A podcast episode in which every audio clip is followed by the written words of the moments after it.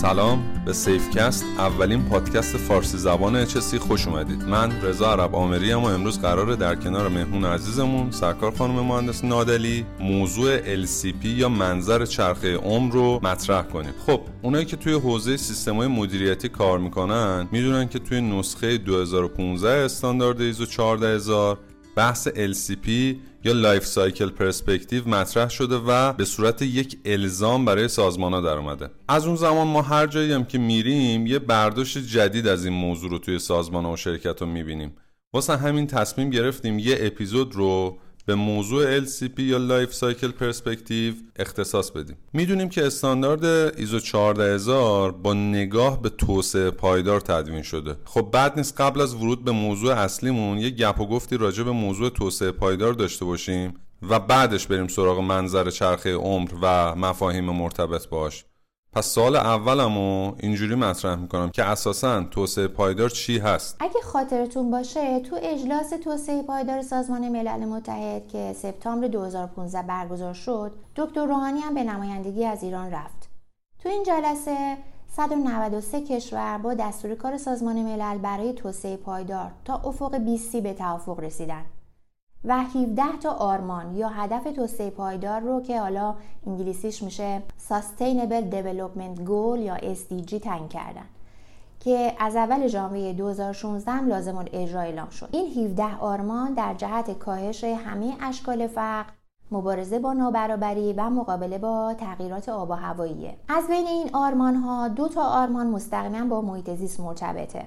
آرمان شماره 12 و آرمان شماره 13 حالا این دوتا آرمان به ما چی میگن؟ آره آرمان شماره دوازده مربوط به الگوهای مصرف و تولید پایداره که با هدف حفظ منابع طبیعی و محیط زیست ضمن حمایت از ظرفیت کشورهای در حال توسعه تنظیم شده و عنوان دقیقش توی سند بیسی هم تضمین الگوی تولید و مصرف پایدار شامل مصرف مواد غذایی، سوخت و انرژی و بازیافت و زباله ها و غیر است و عنوان دقیق آرمان شماره 13 توی همین سند میشه اقدام فوری برای مبارزه با تغییرات آب و هوایی و اثرات آن. دقیقا. بعد از این اجلاس سازمان محیط زیست به تبعیت از سند 20 سال 95 کتابی رو با عنوان اهداف توسعه پایدار که شامل 17 تا هدف بود منتشر کرد. عنوان هدف شماره 12 رو تولید و مصرف مسئولانه و عنوان هدف شماره 13 رو اقدام برای اقلیم تعریف کردند تو این کتاب برای هر هدف وظایف مشخصی برای دستگاه دولتی و وزارتخانه هم تعریف شده. بگذریم. از بحث اصلی زیاد دور نشیم خواستم تا اینجا فقط تاریخچه از توسعه پایدار گفته باشم تا ذهن دوستان رو در مورد اهمیتش از نگاه جهانی روشن کرده باشم. فقط یه توضیح اضافی هم هست.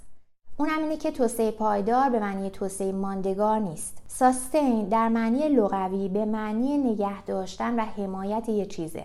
یعنی بتونیم یه چیزی رو تا وقتی که هسته سر پا نگه داریم. طوری که تعادلش به هم نریزه.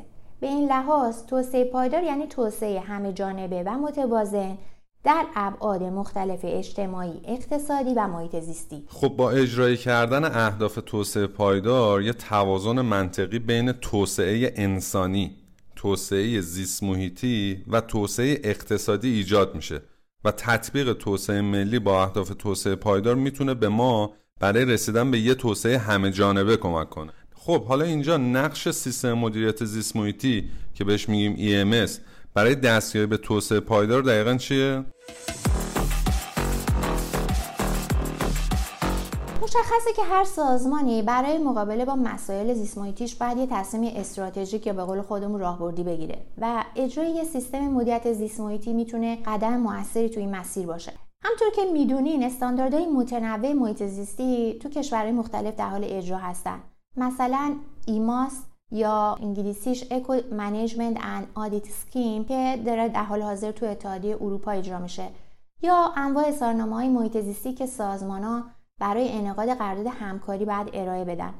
اما این وسط شاید برای ما ایرانیا استاندارد ایزو بیشتر از بقیه نام‌آشنا باشه. تو استاندارد جدید ایزو 14000 که 2015 هم‌راستایی بیشتری بین مفاهیم مدیریت کیفیت و چرخه عمر می‌بینیم. ضمن اینکه همچنان موضوع بهبود مداوم هم مد نظر باقی مونده. اگر عملکرد زیست رو قلب یک سیستم مدیریت زیست بدونیم استاندارد 14001 روی اجرای اهداف توسعه پایدار تاکید زیادی کرده که در واقع همون حفاظت از محیط زیست و در عین حال حفظ سوداوری بنگاه اقتصادیه که باید همزمان بهش توجه کرد. یعنی توازن اقتصاد و محیط زیست به شکلی حفظ بشه که به قول معروف نه سیخ بسوزه و نه کباب. یعنی مدیریت سازمان با نگاه به توسعه پایدار دو تا موضوع محیط زیست و اقتصاد و کنار هم با توازن پیش ببره. دقیقا همینطوره. به علاوه منظر چرخه اون به فعالای اقتصادی گوشزد می‌کنه که مسئول تمام مراحل فرایندها محصولات و خدمات خودشون از مرحله طراحی مفهومی تا آخر عمر محصولشون هستن. همینجاست که مبحث اکو دیزاین محصول با سیستم مدیریت زیست و مقوله چرخ عمر به هم گره می‌خوره. حالا بعدا راجع به مفهوم اکو دیزاین بیشتر توضیح میدیم. تو ویرایش های قبلی 14001 مرزهای جغرافیایی سازمان محدوده اجرای EMS یا همون سیستم مدیریت زیست رو تعیین کردن ولی در ویرایش 2015 دامنه EMS همه زنجیره ارزش سازمان رو شامل میشه. یعنی از تامین کننده تا کارفرما و مشتری و هر زینف دیگه این وسط. چرخ عمر اصطلاح ناشنایی برای ماها نیست. اما استفاده از اون در استاندارد ایزو 14000 که 2015 یکی از تغییرات بزرگ این استاندارده و سازمانی که دنبال گرفتن گواهی نامشن باید دقیقا به این موضوع فکر کنن که چطور می‌خوان این مفهوم رو تو سازمانشون جاری کنن شما تا اینجا چند بار اصطلاح چرخه عموم رو استفاده کردید؟ میشه زحمت بکشه یه تعریف شفافتری از منظر چرخه عمر یا همون LCP بهمون بدید؟ برای توضیح مطلب دوست دارم که به متن خود استاندارد ایزو 14001 رجوع کنم. اونجایی که تو بند 612 در مورد جنبه زیست صحبت می‌کنه و میگه سازمان باید با توجه به دامنه EMS خودش جنبه های زیست فعالیت ها محصولات و خدماتی رو که می‌تونه کنترل کنه یا روشون اثر بذاره تعیین کنه و در این بین منظر چرخ عمرم مد نظر قرار بده. تو ویرایش قبلی فقط یه بار در پیوست استاندارد به اصطلاح چرخ عمر اشاره شده بود که می‌گفت هنگام شناسایی جنبه زیست نیازی به ارزیابی چرخ عمر نیست و میشه از اطلاعات به دست اومده از قوانین و مقررات یا سایر اطلاعات برای این منظور استفاده کرد.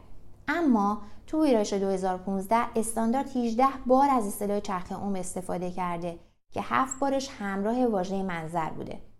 تو ویرایش 2015 تعریف صریحی از LCP دیده نمیشه و فقط در تعاریف اشاره مختصری به اصطلاح چرخ عمر شده. خب حالا توی همین استاندارد تعریف چرخ عمر چیه؟ بر طبق تعاریف استاندارد چرخ عمر یعنی مراحل پشت سر هم و به هم پیوسته یک سیستم محصول یا خدمت از مرحله دریافت مواد خام یا تولید از منابع طبیعی تا امهای نهاییه و در یادآوریش میگه که مراحل چرخ عمر شامل به دست آوردن مواد اولیه، طراحی، تولید، حمل و نقل و تحویل، استفاده، فرابری در پایان دوره عمر و امهای نهایی میشه.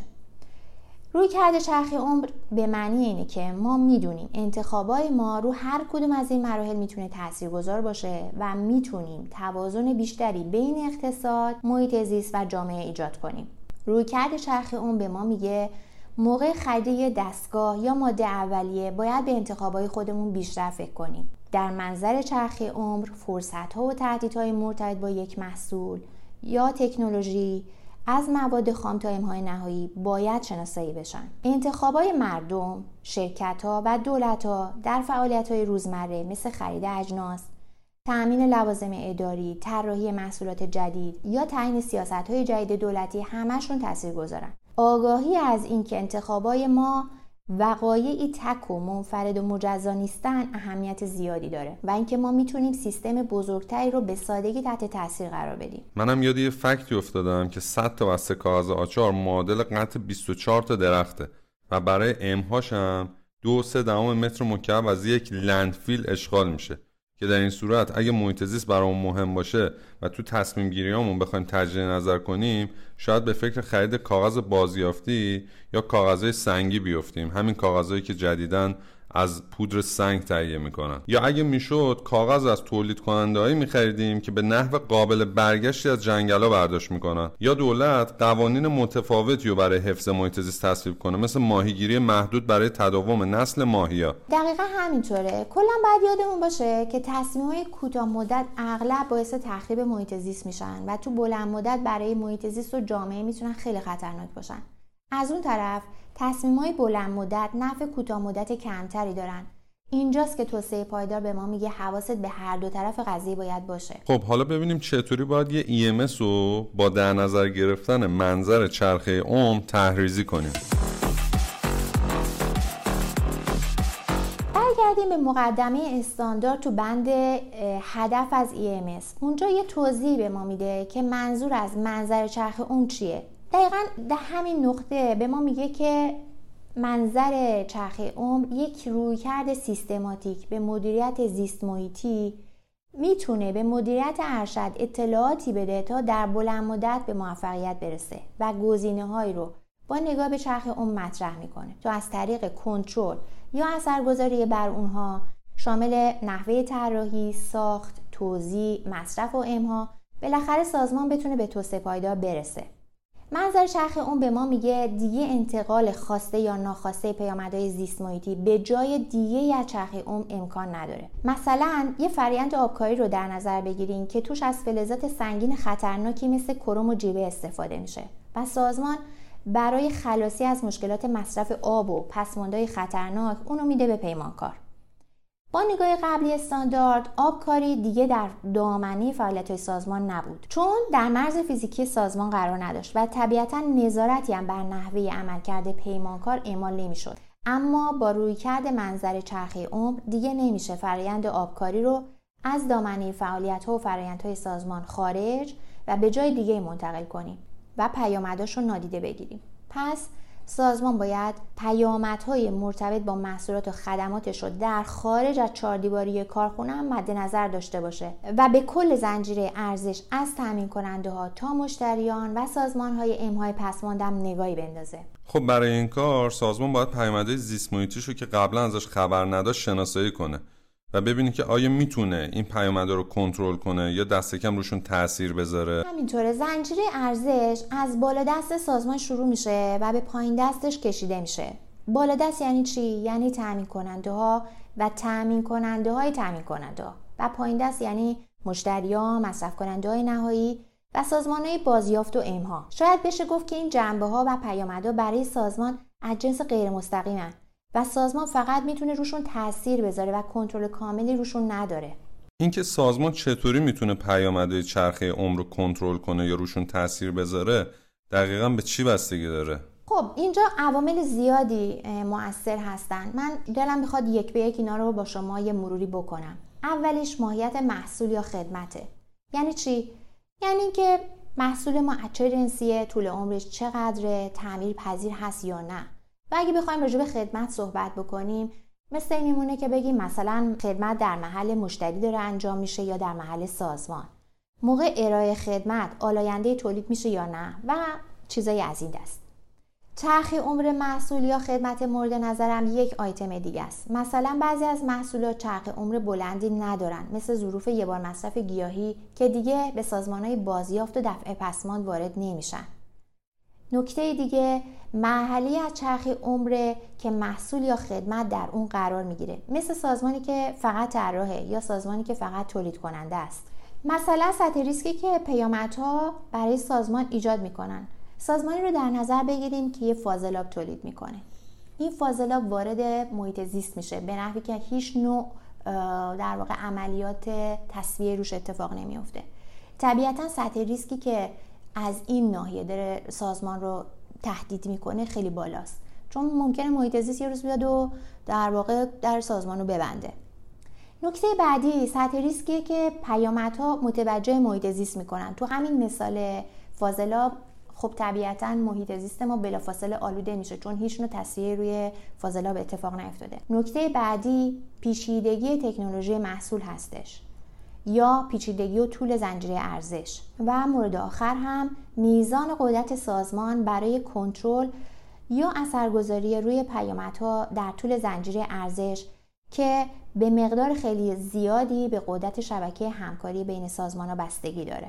خب حالا چه بخشی از این زنجیره ارزش مهمتره و ما باید بیشتر بهش توجه کنیم؟ باید که نقاط داغ یا به اصطلاح hot point های موجود در کل زنجیره ارزش رو شناسایی کنیم. نقطه داغ یعنی جایی که میشه بیشترین کنترل یا تاثیر رو گذاشت و بیشترین امکان کاهش مصرف منابع و تولید آلودگی و پسماند وجود داره. از دیدگاه منظر چرخه عمر تاثیر زیست بعضی از محصولات بعد از خروج کارخونه بسیار عمیقتر و بزرگتر از پیامدهای محیط زیستشون در طول زمان تولیده. مثالش مصرف انرژی یک وسیله برقی پرمصرف و کم بازده طی سی سال زمان کار کردشه حالا من سوالم اینه که توی تعیین نقاط داغ باید به مواد یا محصولات اصلی سازمان توجه بشه یا اینکه هر چیزی که به عنوان ماده اولیه داره وارد سازمان میشه و مصرف میشه واسه مهمه. نه طبیعتا ما نقطه داغ رو اونجایی می‌دونیم که بیشترین جای تولید آلودگی و پسماند یا جایی که بیشترین مصرف مواد داره اتفاق میفته طبیعتا من وقتی یه کاری رو به عنوان ساب پراسس دارم انجام میدم یا جزء فعالیت های فرعی یه سازمان هست اونجا نقطه داغ سازمان محسوب نمیشه. مثلا مصرف کاغذ توالت توی سازمان طبیعتا جز نقاط داغش نیست. یا مثلا برای سازمانی که در حوزه مصرف انرژی سازمان پرمصرف محسوب میشه. مثل مثلا کارخونه های تولید آجر کارخونه های سیمان. اینا دیگه توجهشون به مثلا کاهش مصرف برق از طریق روشنایی یه جنبه بارز نمی‌تونه باشه و نقطه داغ محسوب نمیشه. جنبه بارز یه موضوع نسبیه. یعنی اینکه حالا نمی‌خوام وارد بحث جنبه زیست محیطی بشم ولی کلا بحث مصرف انرژی از طریق سیستم های روشنایی یه موضوع مهمه. ولی شما میگی وقتی مثلا وارد یک صنعتی مثل صنعت سیمان میشیم نقطه داغ ما عملکرد کوره و در واقع میزان مصرف انرژی توی کوره است. تا اینکه بخوایم بریم سراغ مثلا موردی مثل مصرف انرژی از طریق مثلا لامپ های مختلف. درسته؟ دقیقا همینطوره. بله البته همینطوره. خب اوکی گرفتم. خب برای محصولاتی که الان راجبش صحبت شد و گفتیم که در طول دوره مصرفشون در واقع پیامدهای زیست بزرگتری نسبت به پیامدهای زیست در جریان تولیدشون دارن بعد چیکار کنیم؟ باید شناسایی پیامدها رو از مرحله طراحی شروع کنیم. و می‌بینیم که استانداردم به مرحله طراحی محصول توجه کرده. شاید که قبلا اصطلاحات eco design، sustainable product design یا green design رو شنیده باشین. حالا فارسیش میشه طراحی با توجه به محیط زیست، طراحی پایدار محصول یا طراحی سبز. اصطلاح طراحی پایدار محصول یا SPD اولین بار تو سمپوزیوم مصرف پایدار در اسلو سوئد سال 1994 مطرح شد و به این شکل تعریفش کردن. استفاده از کالاها و خدماتی که به نیازهای اولیه پاسخ داده و کیفیت زندگی رو بهبود میدن. ضمن اینکه استفاده از منابع طبیعی و مواد سمی و تولید آلاینده و پسماندا رو کم می‌کنن و کفایت منابع برای نسلای آتی رو به خطر نمیندازن. نمونه‌های زیادی از این طراحی وجود داره دیگه. شاید آشناترینش هم همین خودروهای هیبریدی هن که آلایندگی کمی دارن و بازده مصرف سوختشون هم دونیم برابر خودروهای معمولیه. مثالای واضح دیگه تغییر و اصلاح طراحی بسته‌بندی محصولاته. مثلا استفاده از موادی که توی محیط زیست به راحتی و توی بازهای زمانی کوتاه تجزیه میشن مثل ظروف گیاهی. یا مدادایی که وقتی تمام شدن می‌تونیم توی زمین بکاریمشون. دقیقا درسته. کاهش موادبری در بسته‌بندی ها با تغییر اندازه و زخامت بسته‌بندی یا استفاده از جوهرهای غیر سمی در چاپ هم موارد دیگه یا اخیرا زیاد دیدیم استفاده مجدد از بسته‌بندی های دور ریختنی یا کفش مستعمل مثلا برای کاشت گل‌ها همینطوره. من حالا دلم می‌خواد که یه دونه case study رو مثال بزنم که نقش طراحی رو یه ذره بیشتر توضیح میده. یادمون باشه که استاندارد از ما انتظار نداره life cycle assessment انجام بدیم یعنی نیایم ارزیابی کمی بکنیم روی چرخه عمر. اما تو این مثالی که الان می‌خوام بگم تاثیرات تغییرات رو میشه با عدد و رقم دید. یه شرکتی تصمیم می‌گیره همزمان با تغییر طراحی بطری های شیشه محصولش تأمین کننده قدیمیش هم عوض کنه. تأمین کننده جدید رو از دوروبر کارخونه خودش انتخاب می‌کنه. آخر سال حدود 45 تن مصرف شیشش رو کم کرده بود و مسافت حمل و نقل بطریام 200 هزار کیلومتر کمتر شده بودن. که معادل کم شدن انتشار 45 تن دیوکسید کربن یا همون گاز گلخونه‌ای معروف بود. حالا که حرف اکو دیزاین شد، باید در زمان طراحی محصول فکر کنیم که مواد خاممون از کجا میان؟ به چه فرایندهای تولیدی احتیاج داریم؟ چه کسی از محصولمون استفاده می‌کنه چه تعمیرات و نظافتی لازمه چه پسماندی تولید میشه و وقتی محصول دور ریخته میشه قرار کجا بره همین الان یاد یه تولید کننده آلمانی کفپوشم افتادم که با بررسی چرخ عمر محصولش تصمیم گرفت از رنگای کروماتی یا سربی استفاده نکنه و مواد ولکانیزه رو برای پشت کفپوشش به کار نبره و با تبلیغ روی این نقاط قوت زیست نه تنها از رقبای خودش جلو افتاد بلکه آخر سال سرمایه در گردشش هم 25 درصد اضافه شده بود. کاش چند تا مثال از جنس کنترل تاثیرگذاری و عدم امکان کنترل هم بزنیم. کنترل مثل موقعی که سازمان سهامدار تامین کنندش باشه یا تامین کننده یه شعبه از سازمان توی یه منطقه دیگه باشه که در این صورت 100 درصد حرف سازمان خریدار داره. موقعی که سازمان مشخصات قطعات رو واسه سازنده یا شکل ارائه خدمت رو واسه تامین کننده به وضوح تعیین می‌کنه و الزامات رو مشخص می‌کنه. و اگه کار مطابق میلش پیش نره همکاری کلا قطع میشه. یا وقتی که طراح می‌تونه نوع ماده اولیه رو تغییر بده. وقتی تولید کننده می‌تونه میزان ضایعات و مواد برای محصولات رو کم کنه یا وقتی مصرف کننده از محصول به درستی استفاده می‌کنه و طول عمر محصول رو با استفاده نادرست کم نمی‌کنه و درست امهایش می‌کنه. تاثیرگذاری مثل وقتی که سازمان مشتری اصلی تامین کننده و اگه ناراضی باشه تامین کننده بخش بزرگی از فروشش رو از دست میده. پس بازم تو اینجا حرف سازمان خریدار داره. وقتی میشه رفتار مشتری رو با ایجاد ارتباط مناسب عوض کنیم مثلا با تبلیغات تلویزیونی مشتری رو به تغییر رفتار مجاب کنیم یا تخفیفاتی براش قائل بشیم اگه مثلا پالتای چوبی رو سعی و سالم برگردونه. یا مثلا وقتی طراح می‌تونه روی روش های تولید سازنده تاثیر بذاره. یا وقتی سازنده می‌تونه باعث اصلاح طراحی یا روش استفاده یا امهای محصول بشه. همینطوره. شرایط بدون کنترل مثل اینکه وقتی زنجیره ارزش طولانیه و فاصله تامین کننده از سازمان خیلی زیاده. یعنی چند تا واسطه بین سازمان و تامین کننده وجود داره. یا وقتی که حجم خرید سازمان از تامین کنندش کمه و نتیجه تامین کننده شوقی برای تغییر رفتار نشون نمیده. خب فواید اجرای منظر چرخه عمر به غیر از اون چیزی که توی استاندارد داریم چی هست؟ وقتی که ما با کل منظر چرخ عمر نگاه می‌کنیم همه سیستم بهبود پیدا می‌کنه و فقط بخشای از اون که در داخل سازمان اتفاق میفته نیست.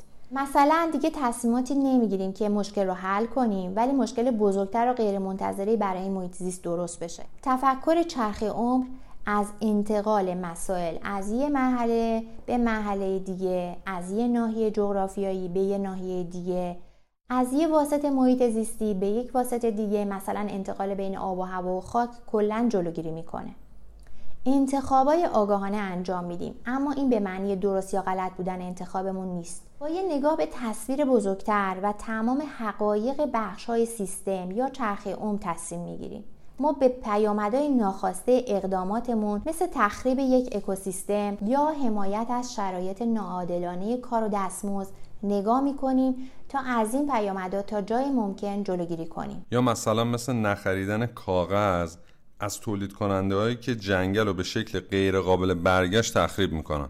یا نخریدن چایی از چایکارایی که سموم دفعافات نامناسب استفاده می‌کنن. یا مثلا حقوق کارگرای خودشونو به موقع نمیدن. یا مثلا نخریدن یخچالایی با برچسب انرژی COD خب حالا چه سوالاتی رو باید موقع در نظر گرفتن جنبه ها و پیامدهای چرخه عمر از خودمون بپرسیم شاید که این سوالات بتونه به ما کمک بکنه مثال آیا در پایان دوره مصرف راهی برای بازیافتش وجود داره؟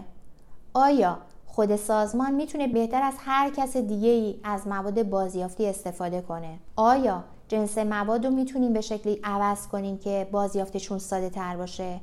آیا میشه از موادی استفاده کنیم که به جای بازیافت بشه اونا رو دوباره استفاده کنیم؟ برای بسته بندی محصول از چی استفاده می‌کنیم؟ آیا میشه مقدار مواد بریه بسته‌بندی رو کم کنیم؟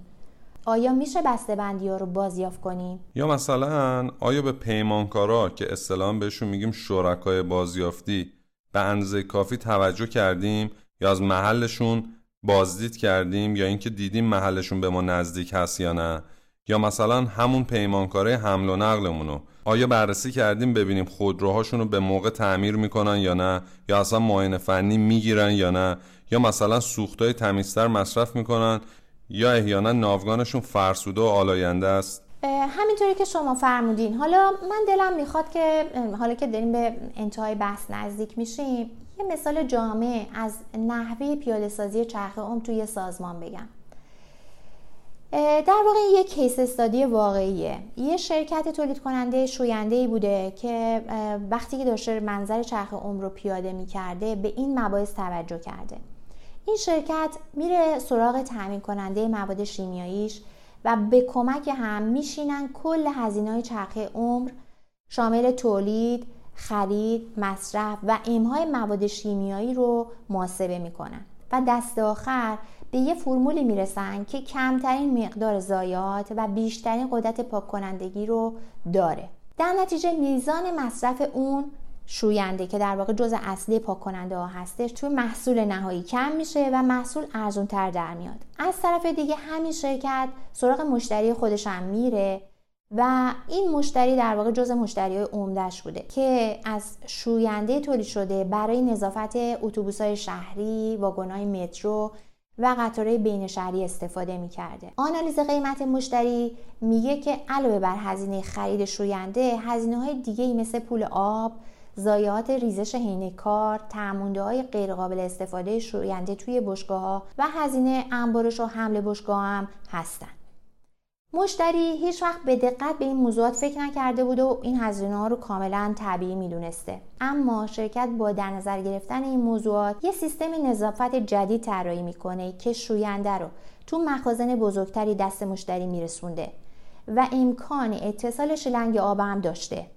مقدار مشخصی از آب وارد مخزن می شده و بعد از اختلاط مستقیما روی اتوبوسا و واگونا و قطارهای مترو پاشش می شده به این ترتیب آب و شوینده هدر نمی رفته و تعمونده هم دیگه باقی نمی مونده هزینه انبارش بشگه ها و امهای اونام بعد از مصرف حذف می شده پس دیدیم که با مدیریت تمام بخشای چرخی عمر هزینه های مشتری ریسکای ایمنی بهداشتی کارگرا و پیامدهای زیست کم شد و قرارداد همکاری دو تا شرکت هم به یک قرارداد بلند مدت و مطمئن تبدیل شده. اول بحث اشاره کوتاهی هم به اظهارنامه های زیست محیطی کردید اونا دیگه چی هن؟ اظهارنامه های محیط زیستی محصولات یا Environmental Product Declaration یا EPDA برای ارائه در ارتباطات B2B بسیار مهم هستند و باعث رشد کسب و کارهای تامین سبز میشن. این روزا علاقمندی بازار به اطلاعات محیط زیستی محصولات در روز به روز زیادتر میشه.